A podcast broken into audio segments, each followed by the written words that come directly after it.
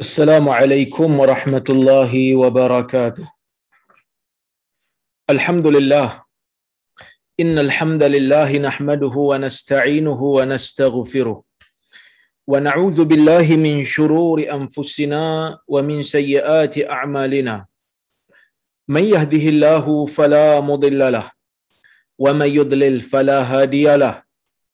أشهد أن لا إله إلا الله وحده لا شريك له. وأشهد أن محمدا عبده ورسوله. يا أيها الذين آمنوا اتقوا الله حق تقاته ولا تموتن إلا وأنتم مسلمون. يا أيها الناس اتقوا ربكم الذي خلقكم من نفس واحدة وخلق منها زوجها وبث منهما رجالا كثيرا ونساء. واتقوا الله الذي تساءلون به والأرحام. إن الله كان عليكم رقيبا. يا أيها الذين آمنوا اتقوا الله وقولوا قولا سديدا. يصلح لكم أعمالكم ويغفر لكم ذنوبكم. ومن يطع الله ورسوله فقد فاز فوزا عظيما. فإن أصدق الحديث كتاب الله وخير الهدي هدي محمد. وشر الأمور kullu وكل محدثة بدعة وكل بدعة ضلالة أما بعد مسلمين dan muslimat yang dirahmati oleh Allah Subhanahu wa taala sekalian alhamdulillah pada malam ini kita dapat bersama-sama berhimpun dalam satu kuliah yang biasa kita adakan dua kali seminggu iaitu kuliah Riyadhus Salihin dan saya mendoakan agar tuan-tuan dan puan-puan semua agar diberikan keberkatan oleh Allah Subhanahu wa taala. Dengan kemunculan tahun baru hijrah ini mudah-mudahan kita semua diberikan semangat baru. Mudah-mudahan kita semua diberikan azam baru untuk menjadi manusia yang demi yang yang demi demi hari demi dekat dengan selangkah untuk mendekati sunnah Nabi sallallahu alaihi wasallam Tuan-tuan dan puan-puan rahmati Allah Subhanahu wa taala sekalian, insya-Allah hari ini kita nak masuk pada bab bukan pada bab lah ya, pada hadis yang ke-6, bab yang ke-40. Ha insya-Allah kita nak masuk pada hadis yang ke-6 hari ini dalam bab yang ke-40 ni kita masih lagi berada dalam bab yang membicarakan tentang uh, melakukan kebajikan kepada ibu bapa dan bab silaturahim. Hadis yang keenam ini juga hadis yang ke-319 dalam keseluruhan kitab datang daripada jalur Abu Hurairah. Kata Imam Nawawi rahimahullah, wa anhu 'anil Nabi sallallahu alaihi wasallam qaal, raghima anf, summa raghima anf, summa raghima anfu man adraka abawayhi 'inda al-kibar ahadahuma aw kilayhima falam yadkhulil jannah rawahu muslim yang bermaksud daripadanya yakni daripada Abi Hurairah radhiyallahu anhu. Abu Hurairah meriwayatkan daripada Nabi sallallahu alaihi wasallam. Yang mana dalam riwayat ni Nabi SAW menyebutkan raghima anf raghima anf raghima anf. Maksud raghima ni hidung yang dipenuhi dengan debu.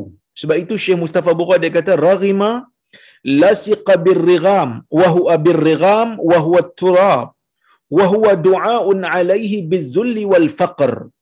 Maksudnya hidung yang dipenuhi dengan hidung yang dipenuhi dengan debu, hidung yang dipenuhi dengan tanah. Maksudnya orang ni tersembam ke tanah lah. Seolah Nabi nak kata malang orang ni. Malang, malang, malang bagi siapa yang malang ni? Nabi sallallahu alaihi wasallam menyebutkan malang ini bagi orang yang man adraka abawaihi indal kibar. Sesiapa yang dapat peluang diberikan ruang oleh Allah Azza wa Jal, diberikan peluang oleh Allah Azza wa Jal untuk dia berbakti kepada kedua ibu bapanya ketika mana mereka telah tua, ketika mana mereka telah berumur, ketika mana mereka sedang berada dalam kelemahan, ah, sakit-sakit, tiba-tiba Nabi SAW kata, dia dapat Allah Taala bagi dia ruang, Allah Taala bagi dia peluang. Ya? Untuk dia hidup bersama dengan ibu bapa dia waktu ibu bapa dia telah tua atau ahadahuma au kilaihima sama ada ha, dia dapat salah seorang daripada ibu atau ayah dia ataupun kedua-duanya sekali falam yadkhulil jannah tetapi dia tak dapat masuk syurga disebabkan ah, disebabkan perkara itu maksudnya dia tak gunakan ruang yang ada dia tak gunakan peluang yang Allah Taala bagi kat dia untuk mendapatkan pahala daripada Allah Azza wa Jal. Maksudnya Allah Taala bagi dia ruang, Allah Taala bagi dia peluang untuk dia berbakti kepada mak ayah dia tapi dia tak buat apa-apa pun. Dia biarkan peluang itu pergi. Dia biarkan peluang dia itu disia-siakan. Maka sebab itu Nabi kata malang. Orang macam ni malang, malang, malang. Kerana sepatutnya dia gunakan ruang dan peluang itu untuk berbakti kepada mak ayah dia. Ha, jadi ini benda yang Nabi SAW tekankan sungguh-sungguh. Orang yang ada mak ayah, tolong berikan ruang masa kepada mereka. Ada waktu call ada waktu tanya khabar ada waktu buat baik ada waktu nak pergi ziarah pergi ziarah. Cuma kita tak boleh lah sekarang ni. Ha, sebab kita berada dalam zaman pandemik. Tapi paling tidak tak tak ada salah untuk kita call tanya khabar dan sebagainya. Kerana bukan semua orang ada ruang dan peluang seperti ini. Ada orang Allah Taala jadikan dia hidup dalam keadaan yatim. Ada orang Allah Taala jadikan dia hidup dalam keadaan yatim dan piatu. Mak tak ada ayah tak ada. Jadi dia tak ada siapa untuk dia buat baik. Dia cuma boleh berdoa untuk mak ayah dia. Tapi ada orang Allah Ta'ala bagi ruang. Kan? Panjang umur mak ayah dia. Maka kalau dia berbakti kepada mak ayah dia, dia jaga elok-elok perasaan mak dan ayah dia, maka setidak-tidaknya dia akan mendapat pahala berbakti itu. Sebab itu kata Syekh Mustafa Bura dia kata apa? Afadal hadis birral walidaini wajibun walau fi hali syababihima wa inna ma khussa kibruhuma atau kibaruhuma bizikr limazid ta'kid alaih. Dia kata apa? Hadis ini memberikan kita pengajaran. Apa dia? Dia kata birral walidain wajib. Iaitu membuat baik kepada kedua ibu bapa ataupun birrul walidain wajib. Melakukan kebaikan kepada kedua ibu bapa adalah satu kewajipan walau fi hali syababihima. Walaupun waktu mak ayah kita masih muda. Buat baik pada mak ayah ni bukan kira tua je. Habis itu hadis ni sebut tua. Kan hadis ni kata man adraka abawaihi indal kibar. Siapa yang dapat bersama dengan ibu bapanya. Siapa yang dapat hidup sempat diberikan umur untuk hidup bersama dengan mak ayah dia ketika mereka sudah sudah tua Adakah bermakna kalau mak ayah masih muda tak perlu buat baik? Tak juga. Habis itu kenapa Nabi sallallahu alaihi wasallam mention tu? Kata Syekh Mustafa Bura, buat baik pada kedua ibu bapa ni wajib taat kepada ibu bapa wajib walaupun ketika mak ayah kita masih muda. Wa inna ma khussa kibaruhuma tetapi hadis ini mengkhususkan waktu mereka telah tua disebutkan mereka telah tua dalam hadis ini limazid ta'kid alaih. Untuk menguatkan lagi berbakti kepada mereka itu nak dikuatkan lagi dalam hadis ni li anna hajatahuma ilal bir waqta kibarihima takunu asyad. Kerana ke, keperluan mereka kerana hajat mereka untuk kita buat baik kepada mereka waktu mereka telah tua itu lebih kuat mereka nak bantuan daripada waktu mereka muda. Bila mereka muda ni mereka dah mesti kuat lagi. Bila mereka muda ni still boleh bekerja lagi. Bila dah tua ni mungkin dah tak larat, dah sakit-sakit. Jadi pada waktu ni lebih utama untuk kita berbuat baik kepada mereka. Ya. Baik. Uququl walidain. Syekh Mustafa Bora kata apa? Dia kata uququl walidain minal kabair allati yastahiqqu bihal insan at-tardu min rahmatillah wal azab fi nar perbuatan menderhaka kepada ibu bapa sebab itu kadang-kadang kita nampak macam kasar nabi kata malang malang malang ni macam nabi doa benda yang tak elok lah kan tapi nabi sallallahu alaihi wasallam uh, memberikan satu benda yang hakikat memberikan satu benda yang kita kena tahu. Kan? Sebab Nabi ni tugas dia menyampaikan benda yang betul. Sama ada orang suka ataupun orang tak suka, Nabi kena sampaikan. Sama lah macam ustaz pun kadang-kadang kan. Ustaz ni dia pewaris Nabi. Ustaz ni dia ada sikit ilmu yang Allah Ta'ala bagi kat dia. Dia kena sampaikan apa yang Allah dan Rasul ah, cakap. Apa yang Allah Ta'ala firmankan, apa yang Nabi SAW sabdakan, dia kena sampaikan pada orang. Dia kena sampaikan. Orang suka ke orang tak suka, dia tak ada pilihan. Dia kena sampaikan. Kan? Jadi, bila mana Nabi sebut benda ni bukan Nabi nak mencari kebencian orang. Tapi Nabi nak menjelaskan hakikat. Orang yang tak buat baik kepada ibu bapa. Maksudnya orang ni dah buat derhaka lah. Sebab dia abaikan ibu bapa dia. Terutama bila mak bapak dia dah tua. Jadi dalam keadaan tu tuan-tuan, ia mengundang murka Allah. Bila undang murka Allah, bila mengundang murka Allah, maksudnya dia ni orang yang malang lah. Sebab itu kata Syekh, menderhaka kepada kedua ibu bapa minal kabair termasuk daripada dosa-dosa besar. Allati yastahiqu bihal insan at-tarada min rahmatillah. Yang mana dengan melakukan perbuatan derhaka ini akan menjadikan manusia ini berhak untuk dicampak daripada rahmat Allah. Tak dapat rahmat Allah wal azab finnar dan melayakkan diri dia untuk masuk ke dalam azab di dalam neraka Allah Subhanahu wa taala. Jadi sebab itu bagi orang yang ada ruang dan peluang untuk hidup dengan mak ayah dia terutama mereka telah berumur buat baik. Kerana kita tak tahu bila masa mereka akan dijemput oleh Allah Subhanahu wa taala. Satu hari mereka akan dijemput. Kalau tak mereka pun kita akan dijemput.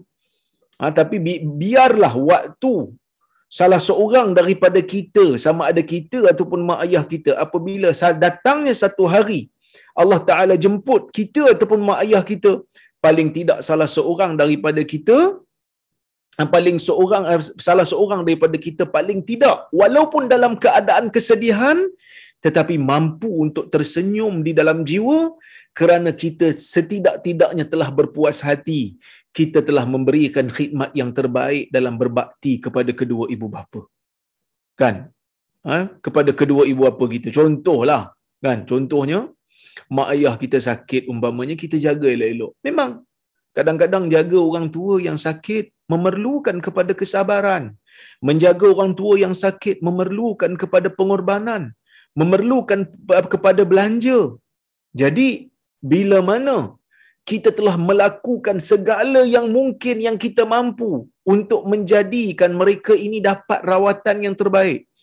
Untuk menjadikan mereka ini dapat hidup lama bersama dengan kita.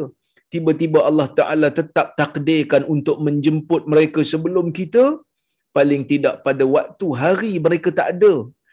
Waktu kita mengimamkan ibu dan ayah kita ataupun jenazah ibu dan ayah kita kita boleh tersenyum di dalam jiwa. Walaupun mata kita mengalirkan air mata walaupun muka kita tak mampu senyum tetapi setidak-tidaknya jiwa kita senyum dengan mengatakan alhamdulillah syukur kepada Allah azza wajal yang telah memberikan ruang kepada saya yang telah memberikan ruang peluang kepada saya untuk berbakti kepada ibu bapa saya apabila mereka telah meningkat umur tua. Apabila mereka dah tak mampu nak mengurus diri, kita uruskan diri mereka. Ha, tangan yang asalnya mendodoikan buayan untuk kita. Tangan itu kita tengok dah lemah. Tangan itu kita tengok dah makin berkedut. Tapi kita jaga elok-elok. Kerana kita tahu satu hari nanti Allah Ta'ala akan jemput dia. Dan pada waktu tu, tak ada lagi dah ruang dan peluang untuk kita mampu melakukan kebaikan melainkan hanyalah kita kirimkan doa kepada dia. Jadi tuan-tuan dan puan-puan rahmati Allah sekalian, itulah kehidupan. Ya itulah kehidupan yang kata ulama salaf ini kehidupan ni tak lain tak bukan hanyalah siang dan malam yang mana pada siang dan malam itu adalah khazanah. Yang mana siang dan malam ini merupakan satu tabungan yang kita hari-hari menjalani tabungan ini dengan mengisi amalan baik ataupun buruk. Jadi bila Allah Subhanahu Wa Taala berikan ruang dan peluang kepada kita untuk melakukan kebaikan, kita grab lah. Ha, kita rebut peluang itu sebelum peluang itu dicabut ataupun sebelum ruang dan peluang itu diambil oleh Allah semula. Kerana kita ni hidup dalam dunia. Sama ada diri kita, isteri kita, anak-anak kita, mak ayah kita, adik-beradik kita hanyalah pinjaman. Sama seperti mana kata Ummu Sulaim ketika mana anak dia dan Abu Talhah meninggal dunia, Ummu Sulaim ingatkan kepada Abu Talhah. Ummu Sulaim kata kalaulah satu kaum pinjamkan satu barang kepada kita dan kita kita gunalah barang tu sebab diberi pinjam. Tiba-tiba satu hari orang tu yang punya barang tu nak ambil balik. Boleh tak kita halang orang tuan asal nak ambil balik? Abu Talha kata mana boleh? Sebab itu barang dia. Maka kata Ummu Sulaim, ihtasib. Harapkanlah pahala daripada Allah kerana anak kita ni telah pun diambil oleh Allah, telah pun meninggal dunia, telah pun dimatikan oleh Allah Subhanahu Wa Taala. Jadi tuan-tuan dan puan-puan, inilah hakikat kehidupan. Tidak ada yang kekal. Ya, tidak ada yang kekal. Mungkin kalau kita fikir-fikir balik, bukan lama kita duduk dengan mak ayah kita, terutama bagi orang yang duduk asrama penuh umpamanya kan. Duduk 12 tahun je dengan mak ayah yang betul-betul duduknya. Umur 13 tahun dah duduk kat asrama, balik pun kejap-kejap. Banyak duduk kat luar daripada duduk dengan mak ayah. Kan bila kita keluar daripada sekolah, bila kita keluar daripada rumah masuk sekolah asrama, habis je sekolah asrama, habis je SPM, kan? kita pun tengok mak ayah kita, okey muda lagi, pergi belajar, belajar pula. Kan, katalah orang dapat belajar keluar negara, baliklah lepas 4 tahun tengok, eh dah macam tua sikit dah. Pergi sambung pula belajar. Macam saya lah kan, bila tengok sambung belajar lagi buat master, sambung lagi buat PhD di luar negara, balik-balik tengok, eh tua dah mak ayah kan. Nampak dah lemah, dah tak larat dah. Masa untuk berbakti kepada mereka ini, selagi ada, kita gunakanlah sebaik-baiknya. Kenapa tuan-tuan? kerana satu hari sama ada kita ataupun dia pastinya dijemput oleh Allah Subhanahu Wa Taala dan ruang dan peluang itu akan berakhir bila kita pun tak tahu sampai bila. Tapi bila ada peluang itu gunakan sebaik-baiknya untuk mendapat untuk mendapat keberkatan, untuk mendapatkan pahala sebab kita nak jadi anak yang taat kepada kedua ibu bapa. Baik. Kita masuk kepada hadis yang ketujuh iaitu hadis yang ke-320. وعنه رضي الله عنه أن رجلا قال يا رسول الله إن لي قرابة أصلهم ويقطعونني وأحسن إليهم ويسيئون إلي وأحلم عنهم ويجهلون علي. فقال لئن كنت كما قلت فكأنما تسفهم المل ولا يزال معك من الله ظهير عليهم ما دمت على ذلك. رواه مسلم.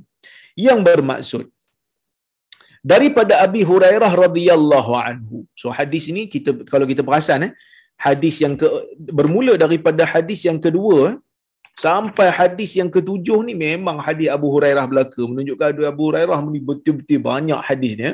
Wa anhu daripadanya yakni daripada Abi Hurairah radhiyallahu anhu anna rajulan ada seorang lelaki ya ada seorang lelaki dia ni datang berjumpa dengan Nabi sallallahu alaihi wasallam. Dia datang jumpa Nabi dia kata innali qarabah. Sesungguhnya bagi aku ni ada seorang kerabat ah, sesungguh bagi aku ni ada kerabat. Aku ada kerabat. Aku ada adik-beradik. Aku ada mahram yang mana asiluhum wa yaqta'unani. Aku menghubungkan hubungan dengan mereka. Aku wajib untuk laksanakan hubungan silaturahim dan aku jaga hubungan silaturahim tu. Wa yaqta'unani tetapi mereka memutuskannya. Mereka putuskan hubungan dengan aku. Ya. Wa uhsinu ilaihim wa yusiuna ilai. Aku buat baik pada mereka. Jumpa aku senyum, aku bagi salam. Ha, bila dia kata buat baik ni ihsan, buat ihsan ni banyak benda lah yang boleh masuk. Mungkin dia bagi pemberian, mungkin dia bagi sedekah, dan sebagainya lah. Apa saja yang dinamakan kebaikan boleh masuk. Dia kata kat Nabi, aku buat benda baik untuk mereka ni. Aku buat benda baik kepada mereka. Semata-mata kerana aku nak jaga hubungan kekeluargaan dengan mereka. Aku buat benda baik kepada mereka. Wa yusiuna ilai. Tetapi mereka membalas kepada aku dengan kejahatan. Mereka buat benda tak elok pada aku. Mereka tak balas kebaikan yang aku buat pada mereka. Sebaliknya mereka pilih untuk buat benda yang tak elok pada aku wa ahlamu anhu wa ahlumu anhum. Dan aku berlembut dengan mereka. Aku sabar dengan mereka. Wa yajhaluna alai tetapi dalam masa yang sama ha, dalam masa yang sama aku ni ha, dalam masa yang sama mereka tetap buat benda-benda yang ha, bersifat kejahilan terhadap aku. Maksud mereka buat benda tak bagus pada aku ya Rasulullah. So dia datang mengadu kepada Nabi sallallahu alaihi wasallam.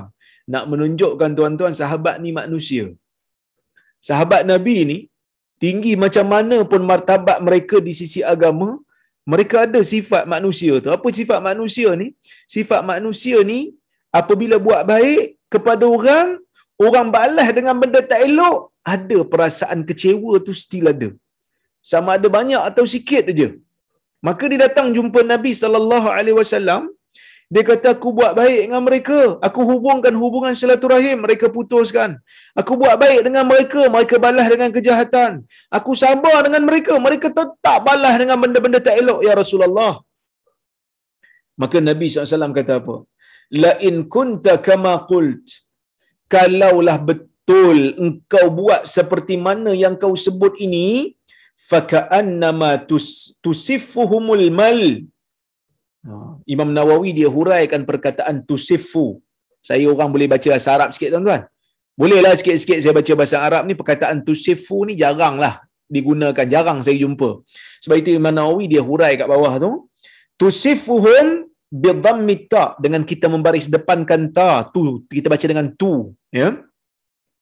Wa kasri sin tusif kita baris bawahkan sin ha, wa tashdidil fa dengan mensabdukan fa tusifuhum ya. Wal mal mal tu dengan baris atas dia kata. Mim tu baris atas lepas tu kita sabdukan lam. Iaitu dia kata ramadul har. Ai ka annama tut'imuhumur ramadal har. Maksud perkataan tusifuhumul mal nabi kata kalau betul apa yang kau sebut ni kalau betul kau buat benda yang kau sebut ni pada aku ni menunjukkan Nabi SAW ni letakkan reserve sikit lah. Kan? Nabi letakkan reserve. Kalau benda yang kau sebut pada aku ni betul yang kau buat, maka seolah-olah engkau telah memberi mereka makan pasir yang panas. Ha. Maksudnya Nabi SAW nak bagi tahu pada sahabat ni, yang pertama, bila Nabi letak reserve, Nabi kata kalau betul, seperti mana, kalau betul benda yang kau buat ni seperti mana yang kau cakap kat aku ni, menunjukkan Nabi nak bagi tahu, aku tak tahu hakikat yang sebenar. Yang kau cerita ni aku tak tahu hakikat yang sebenar. Tapi kalau kau cakap ni betul, nah samalah. Contoh macam orang datang kat uh, apa? Uh, orang datang kat kita, contoh orang datang kat saya lah, dia kata dia mengadu hai dekat saya lah, minta fatwa contohnya kan. Saya pun bagi nasihat, tapi saya kata, ya, kalau apa yang tuan cakap ni betul lah, saya tak tahu hakikat yang sebenar sebab kadang-kadang orang so- tanya kita soalan ni, dia mungkin uh, pusingkan hakikat kan. Ha, dia mungkin uh, orang kata apa nak gunakan jawapan kita tu untuk menangkan dia so dia ubah situasi kan ha. tapi kita tak tahu kita hanya jawab berdasarkan maklumat yang sampai kat kita Nabi saw ada benda gaib yang Nabi tahu itu pun yang Allah Taala bagi tahu kat dia saja kalau yang mana Allah Taala tak bagi tahu kat Nabi Nabi tak tahu benda gaib Nabi tak tahu benda gaib. Okey? Jadi sebab itu Nabi tak tahu benda gaib melainkan apa yang Allah Taala bagi tahu kat Nabi sajalah. Jadi dalam isu ni Nabi letak reserve, Nabi kata kalau betul engkau buat seperti mana yang kau cakap. Yang mana aku tak tahu pun hakikat kalau Allah Taala tak bagi tahu kat aku benda ni. Tapi kalau macam mana yang kau cakap ni kau buat, fa innama tusifuhumul mal Nabi kata. Kamu seolah-olah telah memberi makan kepada mereka pasir yang panas. Pasir yang panas ni apa dia? Kalau tuan-tuan biasa pergi negara Arab, yang panas terik ni, pasir dia memang panas lah. Pasir itu berhaba. Kan siapa yang biasa pergi negara Arab, padang pasir ni, dia akan tahulah pasir yang di, dijemur ni, memang panas betul lah. Nabi kata, orang yang buat baik kepada orang yang buat jahat pada dia, kan? Orang tu buat jahat pada dia, dia balas dengan kebaikan. Nabi kata apa? Seolah-olah macam dia bagi makan pasir kat orang. Pasir yang panas. Bukan pasir aja bagi makan pasir pun dah dah azab dah. Pasir yang panas pula tu. Panas lagi. Dahlah pasir tu tak sedap. Bukan untuk makan. Panas lagi pula tu. Kamu seolah-olah telah memberikan mereka mereka makan pasir yang panas Nabi kata. Kenapa? Kata Imam Nawawi tashbih lima yalhaquhum minal isim bima yalhaqu akilar ramadil har minal alam orang yang makan pasir panas ni dia akan rasa tak selesa sebab kena makan pasir satu dia akan rasa sakit sebab panas pasir tu panas so akan meleburkan mulut saya dulu duduk negara Arab. Biasa orang Arab ni dimasak kopi dalam pasir. Pasir tu dipanaskan, dia letak kopi dan air dalam tu. Air tu boleh menggelegak. Oh, menunjukkan panasnya pasir tu. Pasir ni boleh jadi panas sungguh. Eh? Jadi ia merupakan satu perumpamaan. Nabi kata kau bagi dia kau bagi dia orang ni makan pasir yang panas, masuk pasir yang panas, kau berikan dia orang ni kesakitan. Apa maksud kesakitan? Kesakitan apa yang dia orang rasa? Kesakitan yang dia orang rasa ni adalah bila mana engkau buat baik kepada mereka, mereka balas dengan kejahatan, mereka akan menanggung dosa.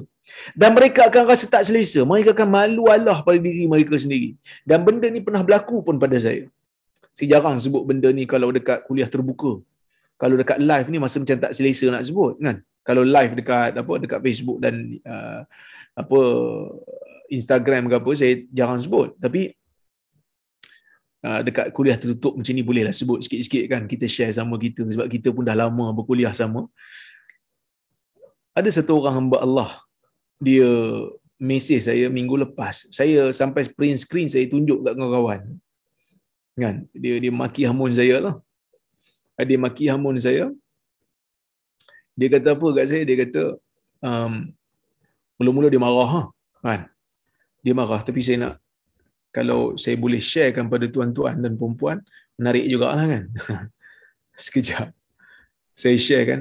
Tuan-tuan nak tengok ah, bagaimana orang yang apabila kita melakukan kebaikan kepada mereka ya, mereka akan berubah. Mereka akan orang kata apa? Paling tidak pun akan akan slow sikit lah.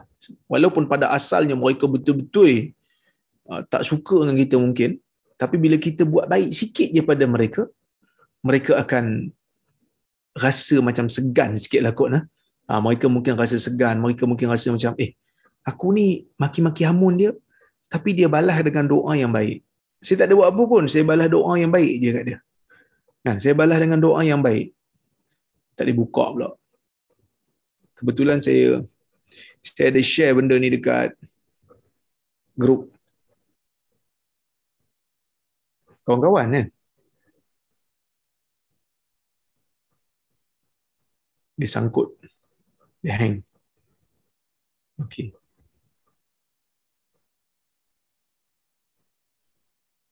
Ni disangkut tuan-tuan. Okay.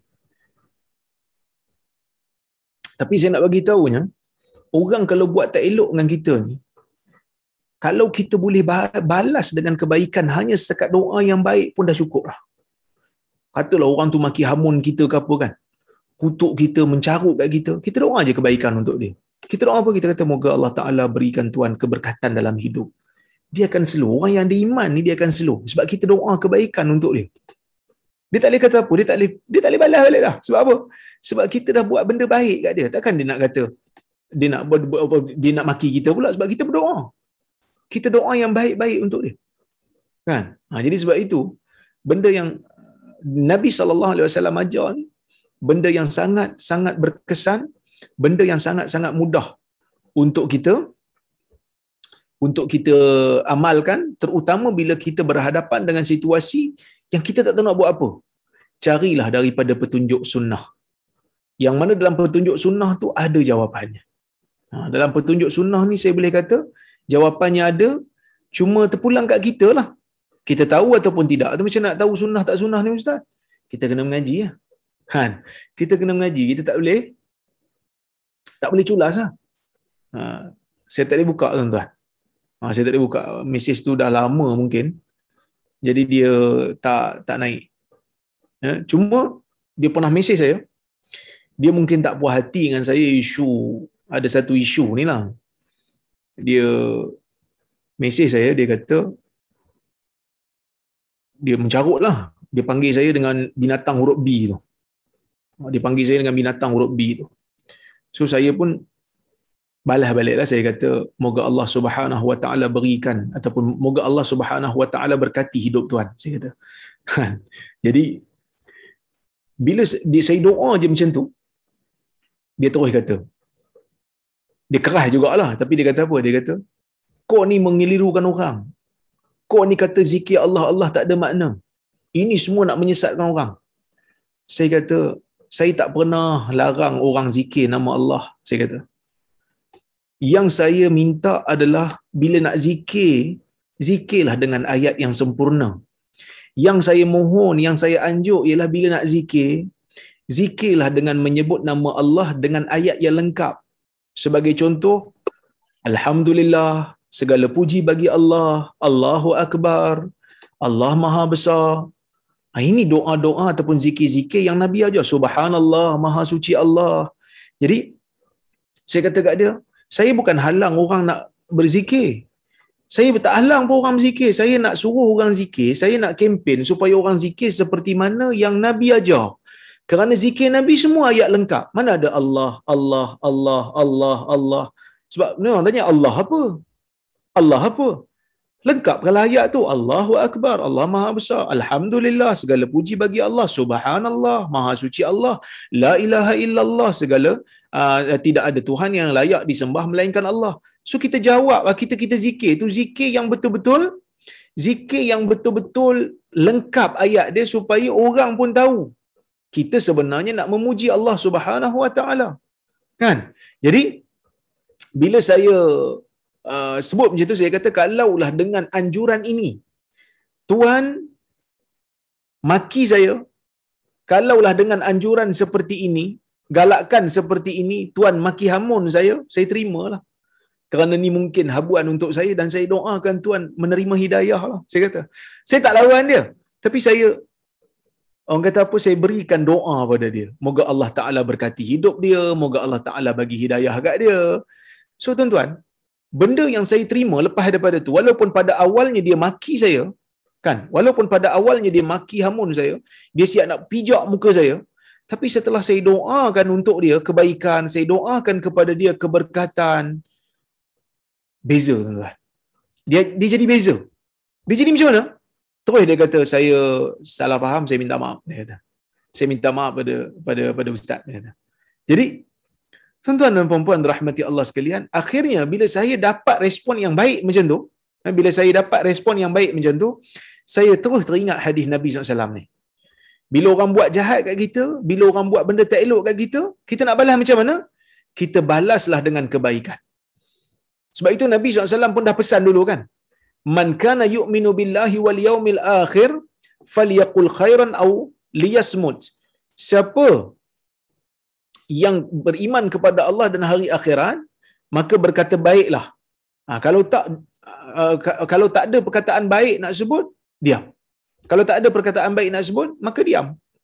Jadi benda ini saya terima ataupun saya berpengalaman dengan pengalaman yang sangat-sangat real real saya uh, saya saya terima pengalaman ni pengalaman yang betul-betul Allah Taala tunjuk pada saya buat baik kepada orang walaupun hanya sekadar dengan doa yang baik. Memberikan reaksi ataupun memberikan kita kata apa? Memberikan kesan yang sangat sangat sangat sangat positif. Jadi kalau orang maki hamun kita ke orang buat benda tak elok dengan kita ke kita berikan kebaikan pada dia. Kan dulu saya pernah cerita satu orang hamba Allah ni student. Dia punya kutuk saya tuan-tuan dalam Facebook duk maki hamun sentiasa saya tak tahu pun tapi ada orang kawan-kawan bagilah dia ni pelajar agama juga pelajar degree masa tu saya tak habis PhD lagi jadi bila mana, ya, bila mana dia maki hamun saya ni, saya tak balas lah. Kan? Saya tak balas. Saya kata, hmm, ya je lah kan. Tapi, bila orang kata apa, um, satu hari tu, satu hari tu dia, dia mesej saya, dia kata, Ustaz, saya nak minta tolong, dia kata. Saya ada assignment hadis nak buat. Ustaz boleh tolong saya tak? Dalam hati saya kata, eh kalau engkau ni, dulu kutuk-kutuk aku dalam Facebook, sekarang ni nak minta tolong aku pula. Saya ingat nak sebut kalau ikut hati lah, kalau ikut nafsu, memang kita nak ni je lah kan. Memang kita nak uh, maki hamun je lah. Tapi, ya, kita sabar, kita tolong. Alhamdulillah berbeza lah dia punya dia punya reaksi. Jadi tuan-tuan, ini benda yang diajar oleh Nabi sallallahu alaihi wasallam kepada kita untuk kita uh, lakukan terutamanya apabila kita berada dalam situasi orang tak berapa nak raikan kita, orang maki hamun kita, jangan putus asa. Sebaliknya balas dengan kebaikan. Okey? Baik. Ha, saya dah jumpa dah gambar ni. Kejap. Saya nak share pada tuan-tuan. Saja je lah. Eh? Saja je. Tapi jangan cerita kat orang luar kan. Ha, sebab saya tak suka nak cerita kat orang luar. Benda ni benda tak penting. Tapi saya nak bagi tahu ni sekadar perkongsian. Sebab apa? Sebab jangan sekali-kali putus asa dengan benda baik. Ha, benda baik ni jangan sekali-kali putus asa. Kita buat benda baik. Okey? Sekejap. Saya sharekan pada tuan-tuan. Boleh share ke tak ni? Menampak ke tak? Sekejap. Hmm. Gak-gak tuan-tuan boleh nampak? Hmm. Masuk-masuk jadi tak bagi salam pun. Nampak tak? Ha, ni dia bagi dekat saya punya page. Hmm. Ha, dia kata, oh anjing. Pijak muka kau sial. Babi kau. Dia kata. Tiba-tiba je. Saya bagi salam kat dia. Yang biru ni saya tulis. Yang putih tu dia tulis. Saya bagi salam. Assalamualaikum. Moga Allah berkati hidup tuan. Ha, lepas tu dia kurang sikit lah. Dia slow sikit. Dia tak ada maki lah. Kan? Dia tak ada maki dah. Dia bagi tahu kenapa zikir Allah dia ada makna sedangkan dalam Quran Allah Allah suruh serulah serulah Allah mana-mana yang kamu suka. Kenapa encik berkata tiada makna? Cuba untuk menyesatkan. Kan? Babi dan anjing lebih mulia dari kau Rozaimi. Sebab kau ni setan pakai kopiah. Saya kata, dia maki saya lah. Kan? Maka pun saya kata, saya kata apa? Saya jawab elok-elok. Saya kata, zikirlah dengan apa yang diajarkan oleh Nabi SAW. Lengkapkan ayat pujian kepada Allah seperti Alhamdulillah. Segala puji bagi Allah. Subhanallah, Maha Suci Allah, Allah Akbar, Allah Maha Besar. Itu, yang zikir, itu zikir yang Nabi ajar, saya kata. Kalau saya menggalakkan zikir yang Nabi ajar, Tuan panggil saya setan pakai kopiah, tidak mengapalah. Saya terima hinaan ini. Moga Tuan diberikan hidayah. Kan? Lepas tu dijawab saya punya mesej tu. Ha, tapi yang ni saya saya tak sempat nak print screen. Dia kata, baiklah Tuan. Dia kata, saya minta maaf. Jadi tuan-tuan, ini benda yang sangat penting. Dalam hidup saya, benda ni baru je berlaku minggu lepas. Ini Haji Hamid pun tahu, kawan-kawan yang rapat dengan saya dia tahu. Saya share, share kan. Bukan nak kata saya sedih pun, saya tak ada sedih langsung pun. Kan, saya tak ada terkesan apa pun. Ya. Um, apa orang kata? Saya tak ada terkesan apa pun. Tapi saya nak bagi tahu pada tuan-tuan dan puan-puan, benda yang sangat penting. Apa dia? Bila orang buat benda yang tak elok dengan kita, kita balas dengan kebaikan kalau kita mampu. Kalau kita rasa tak mampu nak balas dengan kebaikan, kita diam aja lah. Itu yang saya mampu balas lah. Yang saya mampu balas. Tapi ada yang saya tak mampu balas, kan? saya saya diam je lah. Saya tak balas lah. Ha, saya tak balas. Ya? Jadi, ini di antara contoh lah. Eh? Di antara contoh yang mana dalam kehidupan kita ni ada. Ha, okay? Ha, tak apa orang kata, Ustaz kenapa letak nama? Tak apa. Nama ni saya saya check juga dia punya Facebook ni nampak macam tak dikenali orangnya macam fake account. Sebab tu dia berani untuk maki ni. Sebab tu dia berani untuk maki ni sebab dia, saya saya percaya dia ni fake account. Sebab ramai lagi orang nama yang sama macam ni. Orang tak boleh kenal pun. Nak gambar pun tak ada apa pun tak ada. Kan? Mungkin dia buat fake account tu semata-mata nak buat kerja-kerja macam ni lah. Kan?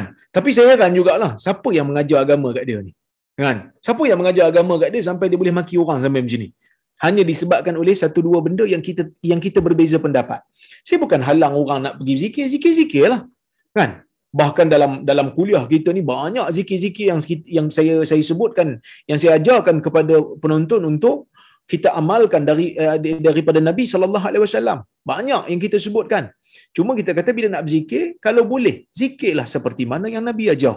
Nabi ajar zikir tu dengan ayat yang sempurna bukan hanya dengan nama Allah Allah Allah saja kan? Jadi kalau orang tak faham orang mungkin termakan fitnah di luar sana maka dia memaki saya. Kan? Saya tak kata saya baik. Tapi saya teringat hadis ni terus saya saya doakan dia kan? Kita doakan dia supaya diberikan keberkatan hidup. Kita doakan dia supaya diberikan hidayah. Akhirnya tuan-tuan dia slow Walaupun pada awalnya nak pijak muka kita lah, maki kita dengan perkataan yang tak elok lah kan. Tapi orang yang buat benda tak elok pada kita, kita balas dengan kebaikan, Nabi kata seolah-olah kita telah memberikan mereka makan pasir yang panas, mereka tak selesa dengan perbuatan tu. Sebab mereka tahu benda yang mereka buat tu tak betul. Benda yang mereka buat tu tak kena. Sebab kita kutuk orang tu, orang tu buat baik kat kita. Kita kutuk orang tu, kita maki orang tu, kita nak pijak muka orang tu, orang tu tetap bagi kita benda-benda yang baik. Eh, ada something wrong pada aku ni. manusia yang ada iman dan saya rasa orang ni ada iman. Dia buat benda ni kerana dia marah dan dia tak faham pun. Dia maki hamun saya ni pun dia tak faham pun sebenarnya. Isu yang saya nak bangkitkan. Mungkin adalah ustaz-ustaz dia yang yang yang memfitnah ke apa ke sampai dia terkesan dia maki hamun saya. Tapi tuan-tuan, ingatlah. Dalam dunia ni kita tak kenyang dengan pujian orang, tak lapar dengan makian orang. Macam mana orang nak buat kat kita pun, kita teruskanlah kehidupan kita. Kita buatlah kerja kita. Insya Allah sampai satu masa, sampai satu ketika, manusia ni dia akan faham. Manusia ni akan tahu, oh rupanya aku salah faham. Oh rupanya benda yang dibuat tu betul. No big deal lah. Manusia punya penilaian ni, kita kata sampai satu masa dia akan faham. Kebetulan ada semalam orang mesej saya dia kata dalam grup keluarga dalam grup dia dia ada satu grup WhatsApp. Duk kutuk-kutuk saya. Dia kata ustaz tolong ustaz apa nak jawab? Saya kata nak jawab apa? Dia fitnah saya dia lah kena bagi bukti. Saya tak payah jawab lah. Kalau semua WhatsApp grup kutuk saya saya nak kena jawab tak buat kerja lain lah saya. Kan? Jadi kita pegang pada hadis ni. Nabi kata orang yang buat benda tak elok kat kita orang yang buat benda jahat kat kita kita terus buat kebaikan kat dia kalau kita boleh buat kebaikan kat dia. Kalau tak boleh lah katakan kadang kita manusia, kita marah, kita stres, kita tension, diam. Diamkan saja. Jangan tulis, jangan cakap kerana bimbang nanti benda tu akan jadi backfire pada kita. Ini yang Nabi wasallam ajar. Maka sebab itu kata Syekh Mustafa Bura, dia kata apa?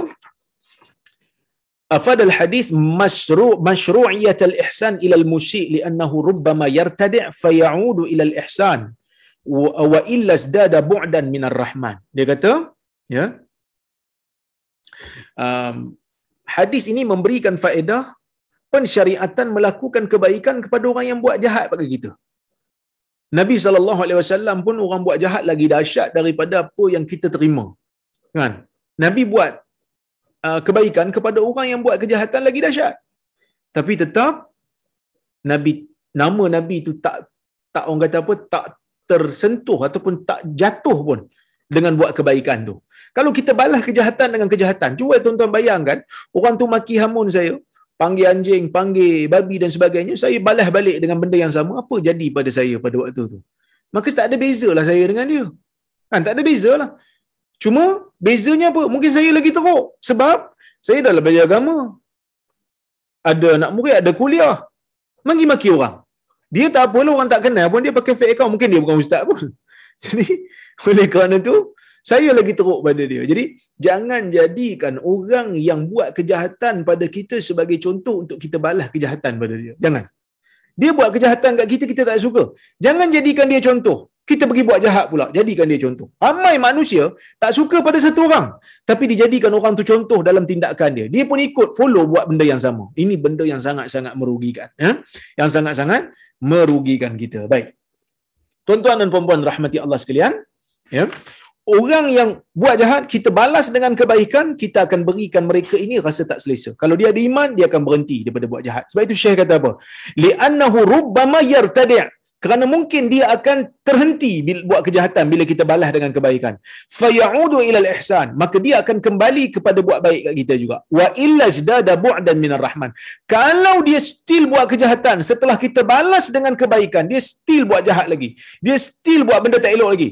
Ha, masa tu dia berhak untuk mendapat ha, balasan azab daripada Allah Subhanahu wa taala. Jadi benda ni sangat penting tuan-tuan eh. Kita kena uh, yakinkan diri kita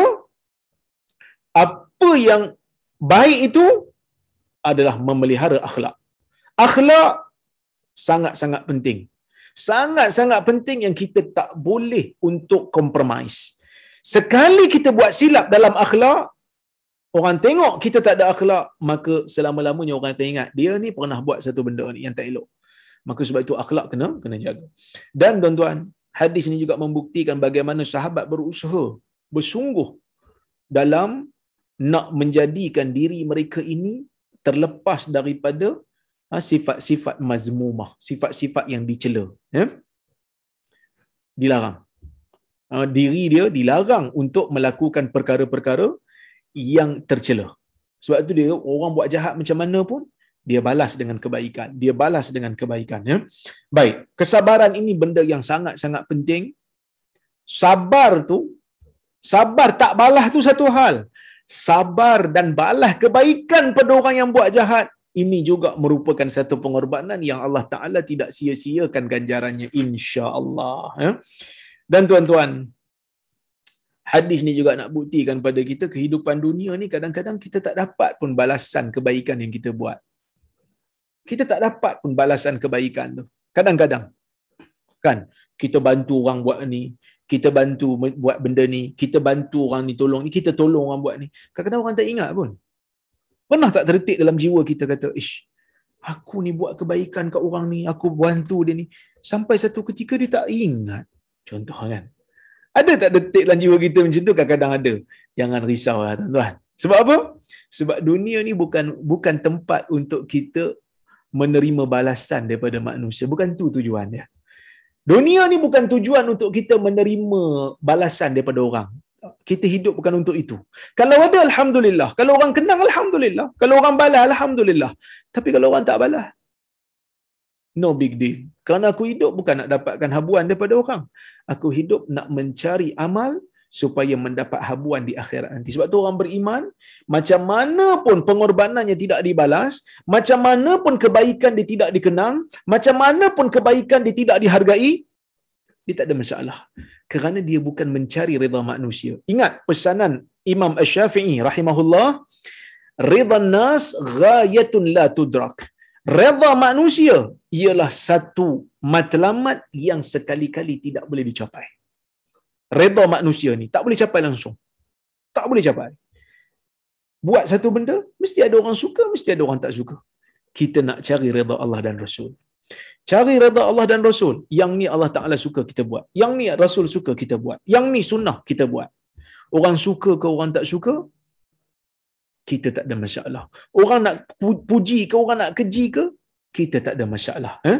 Kita tak ada masalah. Kerana kita bukan mencari balasan daripada manusia. Ataupun kita bukan minta pahala daripada manusia. Kita tengok hadis yang berikutnya. Hadis nombor 8 dalam bab ni, hadis nombor 321 dalam keseluruhan kitab ni. Baik.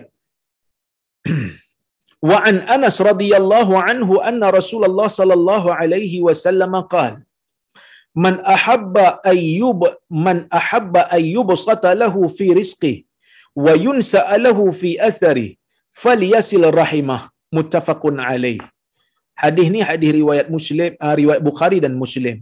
Maknanya daripada Anas bin Malik radhiyallahu anhu katanya sesungguhnya Rasulullah sallallahu alaihi wasallam bersabda man ahabba ayyub lahu fi rizqi sesiapa ya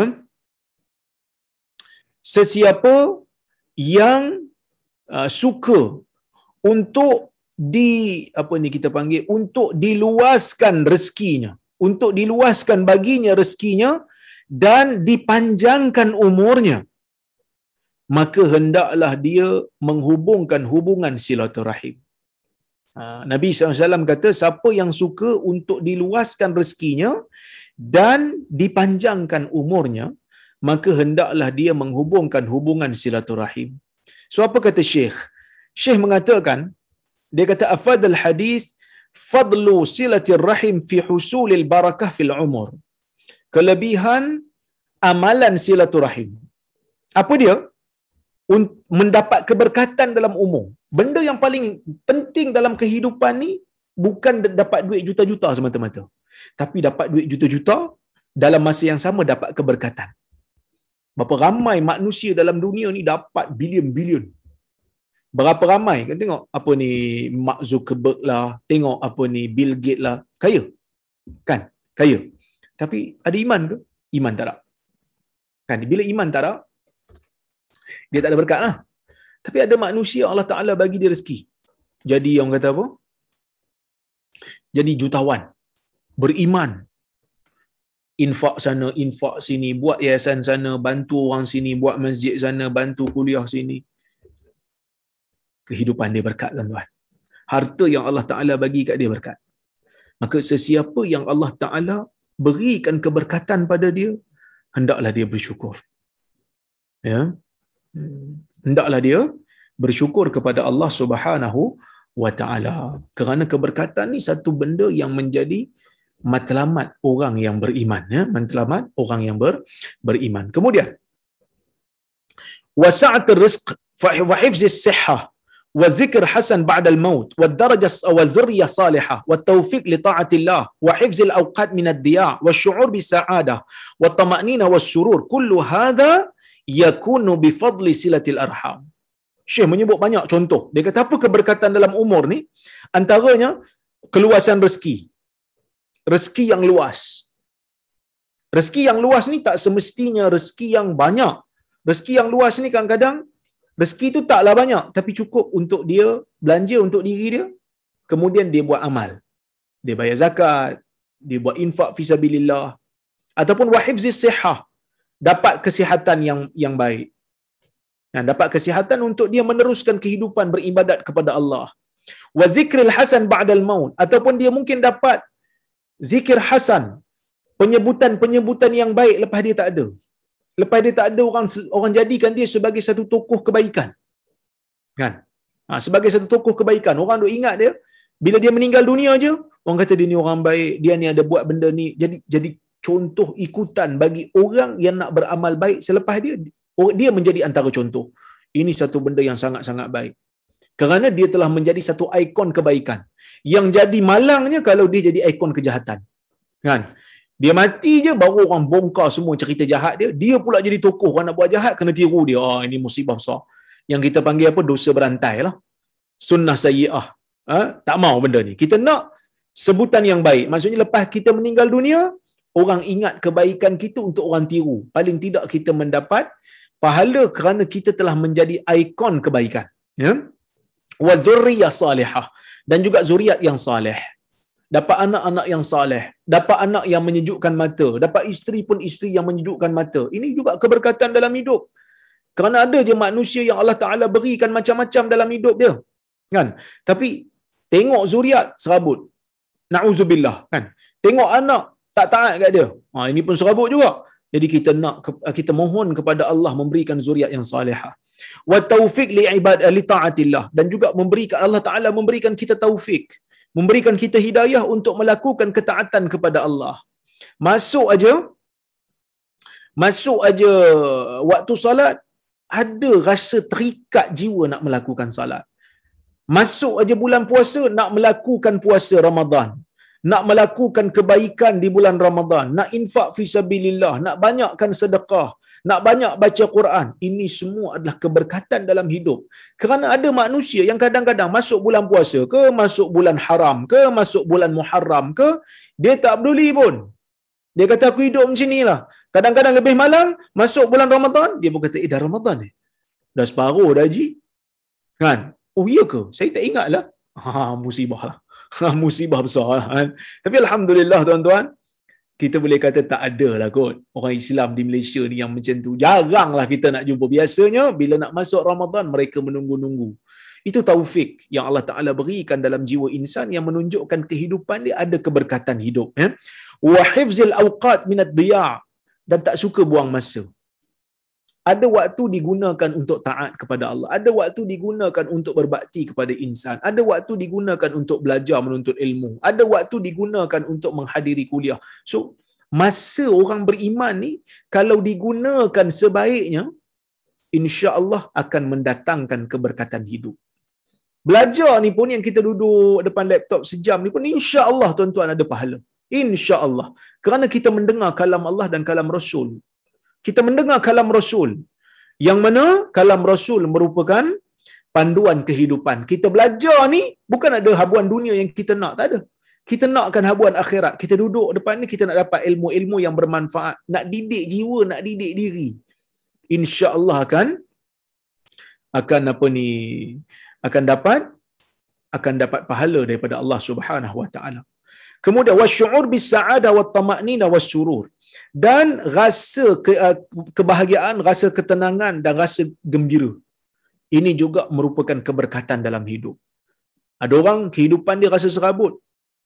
Ada orang Allah Taala bagi kat dia kehidupan yang sederhana tetapi hidup dia relax. Kehidupan dia tenang. Kehidupan dia tak serabut. Inilah keberkatan hidup tuan-tuan ya. Baik, kemudian wa kullu hadha yakunu bi fadli silatil arham. Macam mana nak dapat semua benda ni? Hubungkan hubungan silaturahim. Walaupun orang tak mau kawan dengan kita, walaupun adik-beradik tak mau hubung dengan kita, kita teruskan buat kebaikan kepada mereka. InsyaAllah ketenangan akan datang. Zikir hasan akan datang.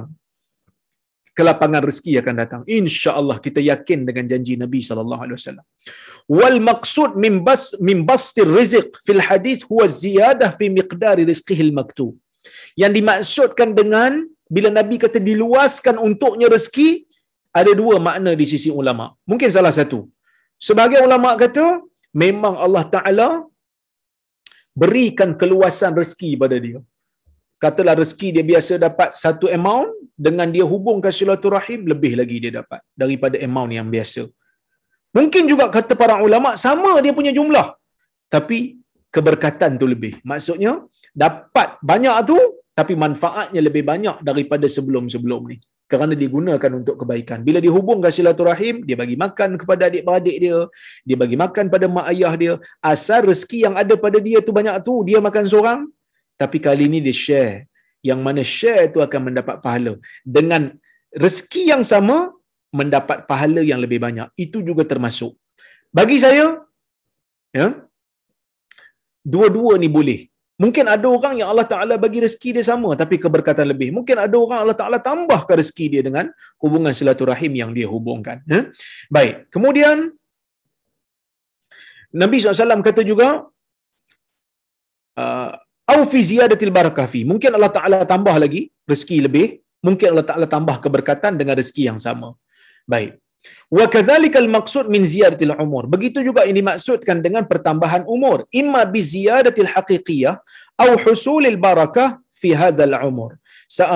Ya, begitu juga yang dimaksudkan dengan pertambahan umur. Mungkin pertambahan umur tu dengan pertambahan betul-betul. Umur dia katalah patut mati umur 60 dengan dia menghubungkan hubungan silaturahim Allah Taala lebihkan lagi kerana dia menghubungkan hubungan silaturahim ataupun mendapat keberkatan pada umur. Umur mungkin sama. Umur 60. Tapi umur 60 dia tu banyak keberkatan, banyak pahala yang dia dapat buat. Berbanding dengan orang lain, dia banyak. Sebab dia menghubungkan hubungan silaturahim. Jadi ini di antara janji. Eh, janji Allah Subhanahu Wa Taala, janji Nabi sallallahu alaihi wasallam kepada kita faedah buat ketaatan di antaranya hubungkan hubungan silaturahim. Dan secara umum saya boleh kata tuan-tuan, orang yang melakukan ketaatan kepada Allah ketaatan kepada Allah, ibadat kepada Allah, takwa kepada Allah akan memberikan pahala di akhirat dan akan memberikan ganjaran ah, manfaat di bumi juga. Dalam kehidupan ni pun Allah Taala akan bagi.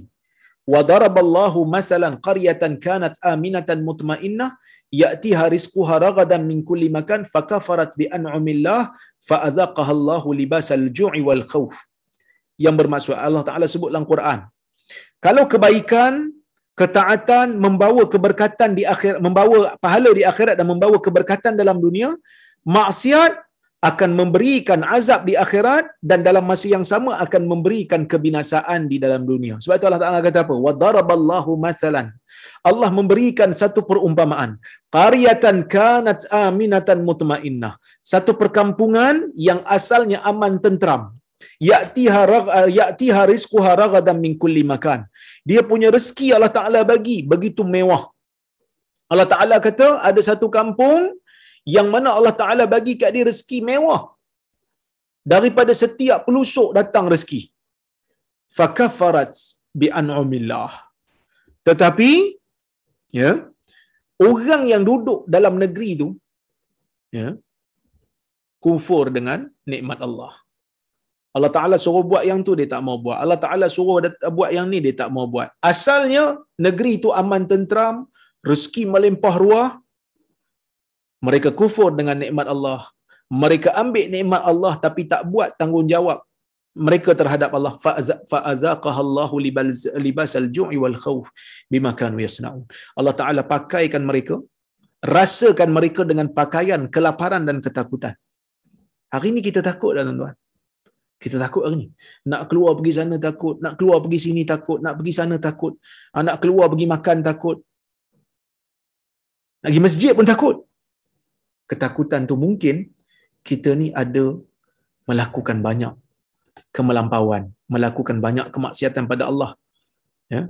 Allah Taala kata Allah Taala pakaikan pakaian ketakutan ni, rasakan pakaian kelaparan dan ketakutan ni bimakan yasnaun dengan apa yang mereka lakukan. So dengan dosa. So kita kena muhasabah diri daripada pemimpin sampai kepada rakyat biasa semua kena muhasabah, semua kena taubat belaka.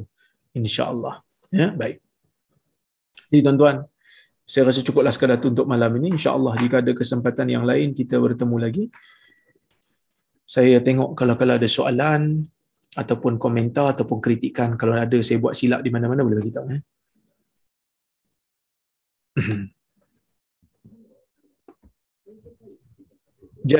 Jadi zikir sebut ya fatah tak boleh ya Ustaz. Dia kata kalau sebut ya fattah ni kita nak minta supaya Allah Taala bukakan pintu hati kita. Contoh ya fattah iftah qalbi. Ya, ya wahai Tuhan yang uh, membuka jiwa uh, apa ni bukakan jiwa saya. Uh, yang ni boleh lah sebab dia termasuk dalam doa. Yang dimaksudkan oleh saya tadi tu kalau kita zikir hanya menyebut nama Allah lepas tu tak bagi tahu dengan ayat yang sempurna. Ha, tak bagi tahu dengan ayat yang sempurna. Tapi kalau lah kata kita nak berdoa kita nak berdoa guna asmaul husna ya. Ha, kita sebut ya fatah tu di antara uh, orang kata apa nama Allah yang baik. Jadi kita nak gunakan nama Allah tu sebagai berdoa. Contohnya macam kita ya razzaq ha, urzuqni. Ya Allah yang memberikan rezeki berikan rezeki kepada saya. Ha, ini tak apalah. Sebab Allah Taala sendiri sebut walillahil asmaul husna fad'uhu biha. Bagi Allah ni ada nama-nama yang baik. Maka doalah dengan nama-nama tu. Ya baik Assalamualaikum, doktor. Waalaikumsalam. Uh, Anda nak tanya sikit. Kalau kita, saya nak buat nak buat hadis yang pendek, hadis dia pendek-pendek. Jadi boleh tak kita berbuat umpamanya inna man a'mal bin niat saja. Tak tak disambung lagi yang yang belakang-belakang tu. Kita just nak untuk untuk hadis yang pendek-pendek untuk anak-anak bagi dia ingat hadis. Boleh tak? Okey. Kita dalam, dalam, dalam teks begitu. Okey. Faham? Um, Nak, apa maksud saya tu? Boleh. Ha. Baik. Um, ada yang bertanya dalam apa? Uh, membicarakan tentang hadis ataupun menukilkan hadis boleh tak saya nak nukil yang pendek daripada hadis yang panjang ulama bahas benda ni dalam bab taqti'ul hadis ataupun ikhtisarul hadis meringkaskan hadis dan memotong hadis. Imam Bukhari pun ada potong-potong hadis ni. Bahkan kalau kita tengok dalam hadis yang sama tu innamal a'malu binniyat tu Imam Bukhari ada potong hadis yang pertama dalam Sahih Bukhari Imam Imam Bukhari potong sikit hadis tu jadi ringkas. Jadi kalau kita nak potong hadis ulama benarkan tetapi dengan syarat ia memberikan makna yang sempurna yang tidak merosakkan makna hadis. Jadi kalau kata innamal a'malu binniyat kita nak suruh anak kita hafal. Innamal a'malu binniyat sesungguhnya amalan tu dengan niat. Bagi saya ia memberikan makna yang sempurna dah. Yang belakang tu penjelasan yang lebih yang lebih menjelaskan lagi maksud tu. Itu tak ada masalah boleh. Syukran jazakallah khair. Jazakallah. Wa antum fazakumullah khair. Salam Ustaz. Waalaikumsalam. Isu zikir yang menjadikan dia marahkan ustaz sampai macam tu. Dan saya hormati ustaz kerana bukan mudah mengawal marah dan membalas dengan kebaikan. Ha, tak ada apalah. Saya pun dah biasa lah. Kan? saya dah biasa lah. Kena maki ke, kena kutuk ke, dah tak ada rasa apa dah sekarang ni okey je. Ha, InsyaAllah tak ada apalah. Full. Baik.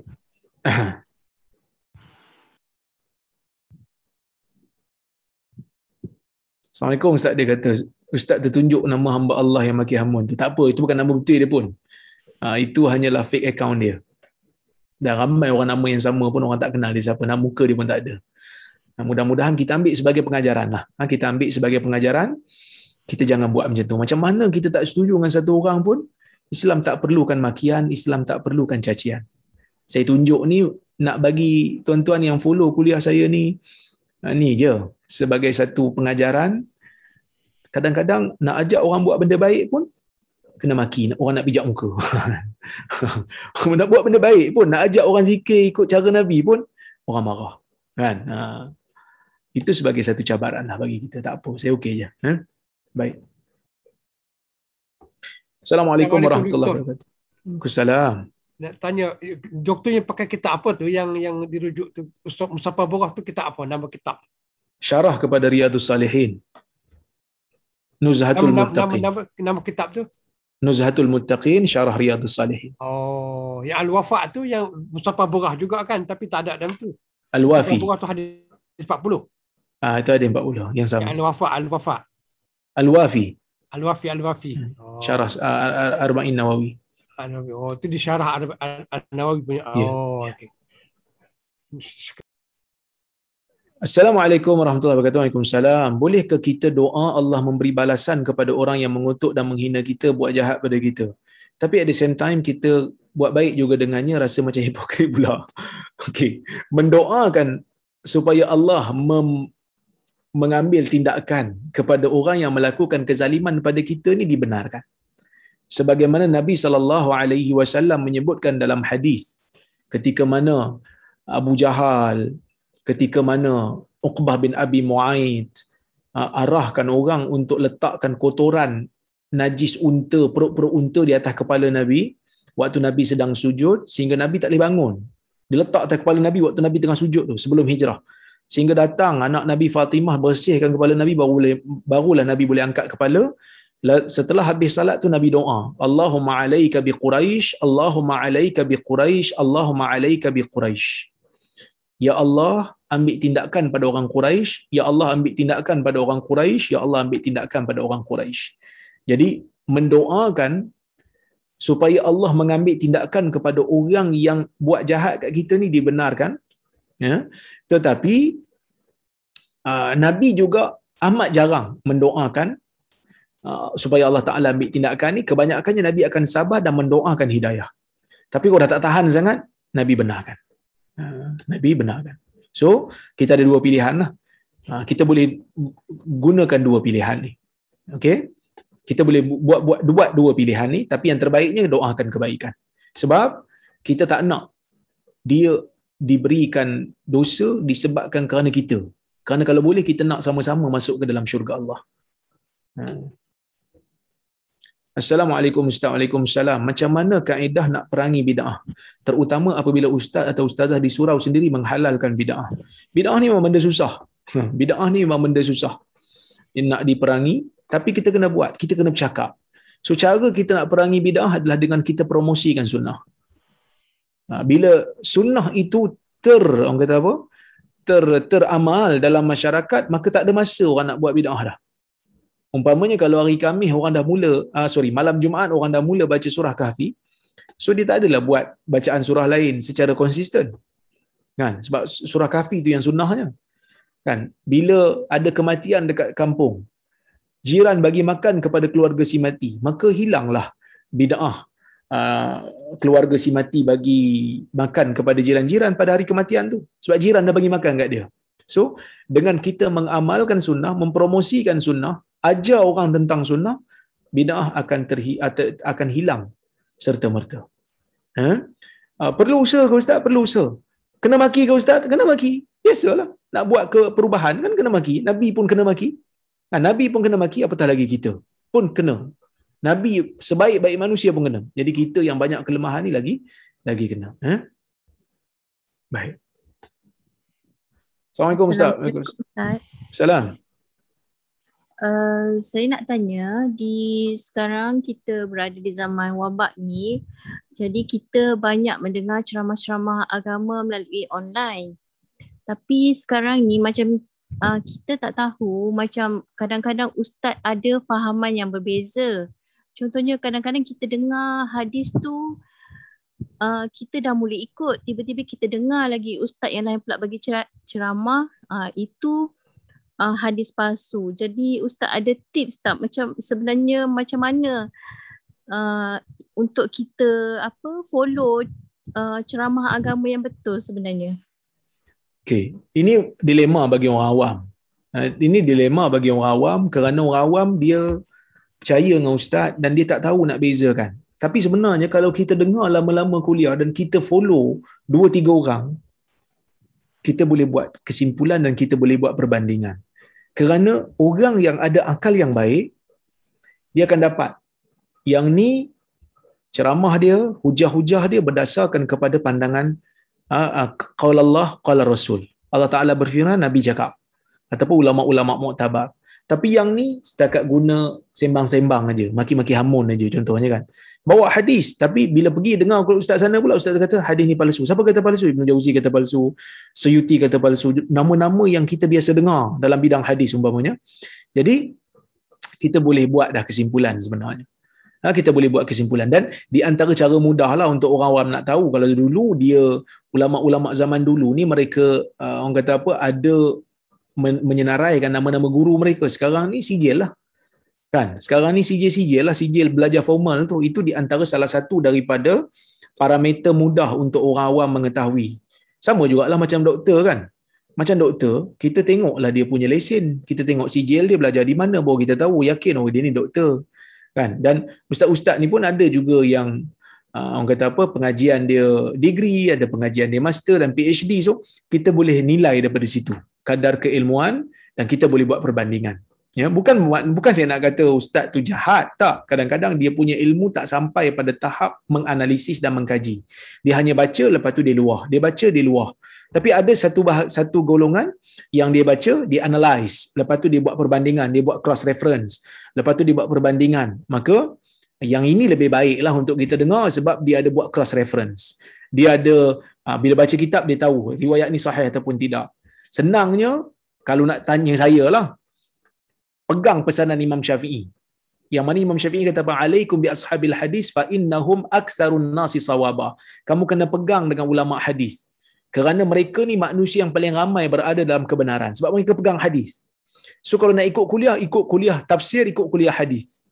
Kalau kuliah-kuliah yang banyak sangat cerita mimpi tok guru, tok guru saya mimpi macam ni, tok guru saya punya karamah macam ni. Banyak sangat cerita karamah, banyak sangat cerita mimpi ni bagi saya membahayakanlah kerana dia tak membina ilmu manusia tetapi dia membina ketaksuban kepada individu yang ini bahaya. Ha, yang ni yang ni sangat bahaya. Jadi kena hati-hatilah eh. Baik.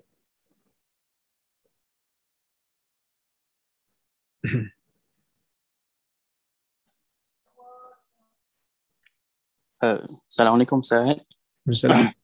Okey baik Ustaz, saya nak tanya, uh, saya ikuti Ustaz punya uh, perbincangan tentang mazhab beberapa kuliah. Jadi saya nak tahu sedikit tentang bagaimana cara kita untuk mengikuti adab-adab kita untuk bertaklid dengan mazhab ataupun mengikuti perbezaan-perbezaan pandangan dalam mazhab. Itu je Ustaz. Okey. Pertama sekali manusia ini asasnya ataupun asalnya uh, diwajibkan oleh Allah untuk mengikut seorang manusia saja iaitu Nabi Muhammad sallallahu alaihi wasallam. Itu asal. Tapi oleh kerana kita berada dalam kalangan ya uh, dalam kalangan orang yang lemah yang tak mampu nak mengambil hukum daripada Quran dan Sunnah maka sebab itulah para ulama membenarkan kita untuk mengikut mazhab dan mazhab ni maksudnya adalah satu aliran kita panggil school of thought lah macam sekolah lah. So mereka susun elok-elok. Dan mazhab ni bukan empat. Mazhab ni banyak. Al-Auza'i ada mazhab As-Sawri ada mazhab Abu Thawr ada mazhab. Tetapi yang kekal pada kita hanyalah empat lah. Empat kerana empat ni mempunyai pengaruh yang kuat. Anak murid disusun elok-elok dia punya usul dan sebagainya. Jadi orang yang bermazhab adalah orang yang mengkaji. Orang yang tahu orang yang membaca. Itu yang bermazhab. Tapi orang awam ni dia tak ada mazhab sebenarnya Orang awam tak ada mazhab. Sebab tu orang awam dia, dia dia mana ada dia belajar betul-betul hidup follow daripada A sampai Z tak. Dia tak ikut. Orang awam ni dia ada masalah dia pergi tanya ustaz dia. Tapi dalam bab ibadat kebanyakan orang awam ni follow mazhab Syafi'i lah sebab ustaz-ustaz kebanyakannya mazhab Syafi'i. Tetapi kalau dalam bab muamalat umpamanya, saya selalu sebut dalam kuliah-kuliah saya. Dalam bab muamalat umpamanya, dalam bab jual beli, Imam mazhab Syafi'i mewajibkan kita sebut saya beli dan saya jual ketika berakad. Kita beli barang pun kita tak ada sebut. Kita beli barang hari ini dekat pasar raya kita tak sebut saya beli saya jual. Kita beli barang kat mesin kita tak sebut kita beli kita jual. Jadi kita tidak mengikut pun mazhab Syafi'i dalam masalah tu. Okey, kemudian kita berurus niaga dengan bank-bank Islam. Kita beli kereta, kita beli rumah. Kita tak follow pun keseluruhan mazhab Syafi'i dalam masalah tu. Ada yang kita pakai mazhab Maliki, ada yang kita pakai mazhab Hambali. Sebagai contoh, kita nak buat booking rumah. Kita bayar seribu untuk booking. Kalau jadi, sebahagian daripada uh, seribu tu akan jadi sebahagian daripada uh, cengkeram. Uh, apa ni kita panggil uh, 10% uh, payment. Tapi kalau tak jadi, katalah uh, kita batalkan, maka seribu tu akan burn. Ini dalam mazhab syafi'i adalah perbuatan yang haram. Kenapa haram? Kerana perbuatan ini dianggap makan harta manusia secara batil. Tapi mazhab Hambali membenarkan dan mereka menamakan urus niaga ni sebagai urus niaga urbun. Jadi sebenarnya orang awam banyak ha, tidak terikat dengan satu mazhab. Dan inilah yang disebutkan oleh ramai ulama. Iaitu antaranya yang menyebutkan perkara ini adalah Ibn Qayyim al-Jauziyah. Dia kata, La'ami la mazhab lahu. Orang awam tidak ada mazhab baginya. Maksud tidak wajib dia berpegang dengan satu mazhab. Begitu juga uh, Syekh Al-Qardawi menyebut benda yang sama. Begitu juga Wahbah Zuhaili menyebut benda yang sama. Jadi mewajibkan orang awam untuk mengikut satu mazhab adalah satu kesukaran bagi mereka dan mungkin akan membatalkan ibadat mereka. Kalau kita cek solat-solat kita satu-satu pun, ya, kadang-kadang ada juga solat yang kita tak ikut pun mazhab syafi'i. Bila orang tanya, kau ikut mazhab mana ni? Ya, saya sama saya mazhab Syafi'i bila kita cek-cek balik mazhab empat pun tak ada buat macam dia buat. Ha? dia buat mazhab sendiri rupanya dalam gerakan solat tu. Umpamanya orang Melayu bila nak bila nak bagi salam sebelum sebelum uh, sebelum habis solat tu dia bagi salam dia ada angguk-angguk. Mana ada mazhab suruh angguk-angguk tu kan? Angguk dulu bagi salam, angguk dulu bagi salam, mana ada angguk-angguk. Ha, itu mazhab sendiri tu angguk-angguk tu. Tapi adakah kita nak kata batal? Tidak kerana gerakan itu gerakan yang sedikit walaupun tidak ada mazhab yang menganjurkannya tapi tidak membatalkan solat lah. Ha, tidak membatalkan solat. Jadi kalau nak tanya macam mana kita nak bertaklid, bertaklid dengan cara belajar. Kita bertaklid. Sebenarnya kita bertaklid. Orang awam bertaklid. Kerana taklid ni apa dia? Taklid ni mengamalkan ajaran agama tanpa mengetahui dalil. Kita nak taklid pada siapa? Allah Ta'ala sebut dalam Quran. Fas'alu ahla zikri in kuntum la ta'lamun. Ta tanyalah kepada orang yang tahu jika kamu tak tahu. Jadi kita tanya mufti, kita tanya ustaz, kita tanya uh, pengkuliah. So ini dalam ini adalah salah satu daripada cara untuk kita belajar tahu hukum Allah dan Rasul. Bila kita yakin, kita terima, kita kita amal. Kalau tak yakin, kita boleh tanya orang lain. Kerana kita di orang awam disuruh untuk bertanya kepada orang yang dia percaya dan yakin keilmuannya. Itu je tugas orang awam. Kan? Bila ramai sangat bagi fatwa, pegang balik saranan Nabi ya fa'alaikum bisunnati wa sunnatil khulafa'ir rasyidin al mahdiyyin min ba'di. Kalau ramai sangat orang bagi fatwa ni bercanggah dengan ni ni bercanggah dengan ni pegang sunnah Nabi SAW Nabi kata kamu kena pegang sunnah Nabi pegang sunnah khulafa'ir rasyidin. Selesai masalah. Ya, selesai masalah. Okey? Itulah tugas uh, awak. Ustaz satu lagi. Kalau orang tanya engkau mazhab apa? Apa kita nak jawab Ustaz? Saya orang awam kata mazhab saya lah mazhab ustaz saya lah Mazhab saya lah mazhab orang yang mengajar agama pada saya. Tanya balik pada dia, awak mazhab apa? Sampai nak tanya mazhab saya ni. Ya, baik, baik. Ha. Okey. Jazakallah khair. Baik.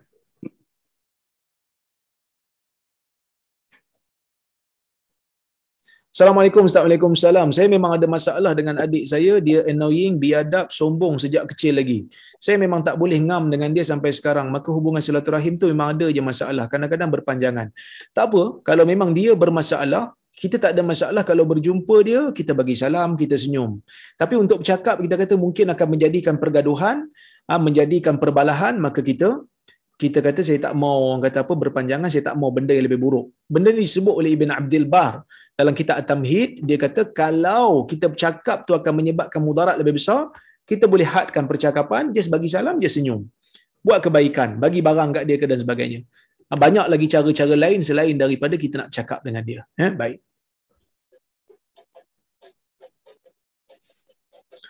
Apakah amalan yang dapat menggantikan semula kebaikan yang tidak sempat kita buat semasa hayat ibu bapa? Doa untuk mereka, sedekah untuk mereka, hajikan mereka kalau mereka tak sempat untuk melakukan haji. Kalau mereka dah meninggal dunia lah. Ha, itu di antara perkara-perkara yang kita boleh buat insya-Allah. Salam Dr. Waalaikumsalam. Nak study bidang hadis ni mesti kena ada Arabic language dulu ke? Berapa tahun baru dapat ke tahap doktor ni? Career saja. Okey curious saja. Eh? Okay. Um, nak belajar bidang hadis memang kena ada asas bahasa Arab. Lah. Mesti ada, wajib ada. Kerana hadis tu bahasa Arab. Hadis tu bahasa Arab, Nabi bercakap Arab, mesti faham bahasa Arab. Tak belajar bahasa Arab, tak boleh. Dia macam nak belajar medik tanpa belajar bahasa Inggeris. Memang tak boleh lah. Kerana uh, rujukan-rujukan utama dalam medical yang baru-baru semua ni mesti bahasa Inggeris. Ubat-ubat pun banyak dalam bahasa Inggeris. Jadi mesti faham bahasa Inggeris. Sama belajar hadis pun kena faham bahasa Arab. Berapa lama nak belajar bahasa Arab? Pengalaman saya belajar bahasa Arab lima tahun belajar dekat sekolah faham sikit-sikit kemudian pergi pondok belajar nahu, belajar saraf, belajar tata bahasa, kemudian pergi Jordan, baru dapat. Maksudnya lebih kurang dalam tujuh tahun belajar bahasa Arab, baru boleh boleh baca tu faham. Mula-mula sampai Jordan tu macam menangis jugalah nak faham kita Arab ni sebab baris tak ada, kena baris sendiri. Kena letak baris sendiri tu yang macam tu yang macam rasa macam Allah menyesalnya pergi Jordan rasa nak balik pun dia juga tanya sini sini pun malas nak ajar dia kata kau baca sendirilah kan Ha, kau baca sendirilah. Jadi masa tu rasa macam nak menangis tapi nak balik tu macam malu dah sebab sebelum sebelum pergi ke Jordan, mak dah buat kenduri panggil satu kampung anak aku nak pergi Jordan. Orang kampung kan. Bila nak pergi Jordan tu rasa macam happy terlebih. Buat kenduri bagi tahu kat orang semua nak pergi Jordan. Malu nak malu nak balik. Tapi saya redah jugalah. Alhamdulillah. Bolehlah baca sikit-sikit. Ha, bolehlah mengajar sikit-sikit. Bolehlah bila baca tu faham. Ya? Jadi memerlukan kepada kesungguhan. Sama juga lah belajar bahasa Inggeris pun memerlukan kepada kesungguhan. Baik. Doktor tolong doakan kaki saya yang patah ni sembuh cepat. Tak seronok rasa dok solat atas kerusi. InsyaAllah moga Allah Ta'ala memberikan kesembuhan kepada Puan Azlia Aziz. Mudah-mudahan Allah Ta'ala berikan kesembuhan. Kita doakan dengan doa yang diajar oleh Nabi. As'alullah al-azim, rabbal arshil azim, ayyashfiyaki. Saya berdoa kepada Allah yang maha agung, pemilik arash yang agung untuk memberikan kesembuhan kepada puan insya-Allah. Jadi Amin. tuan-tuan, ya.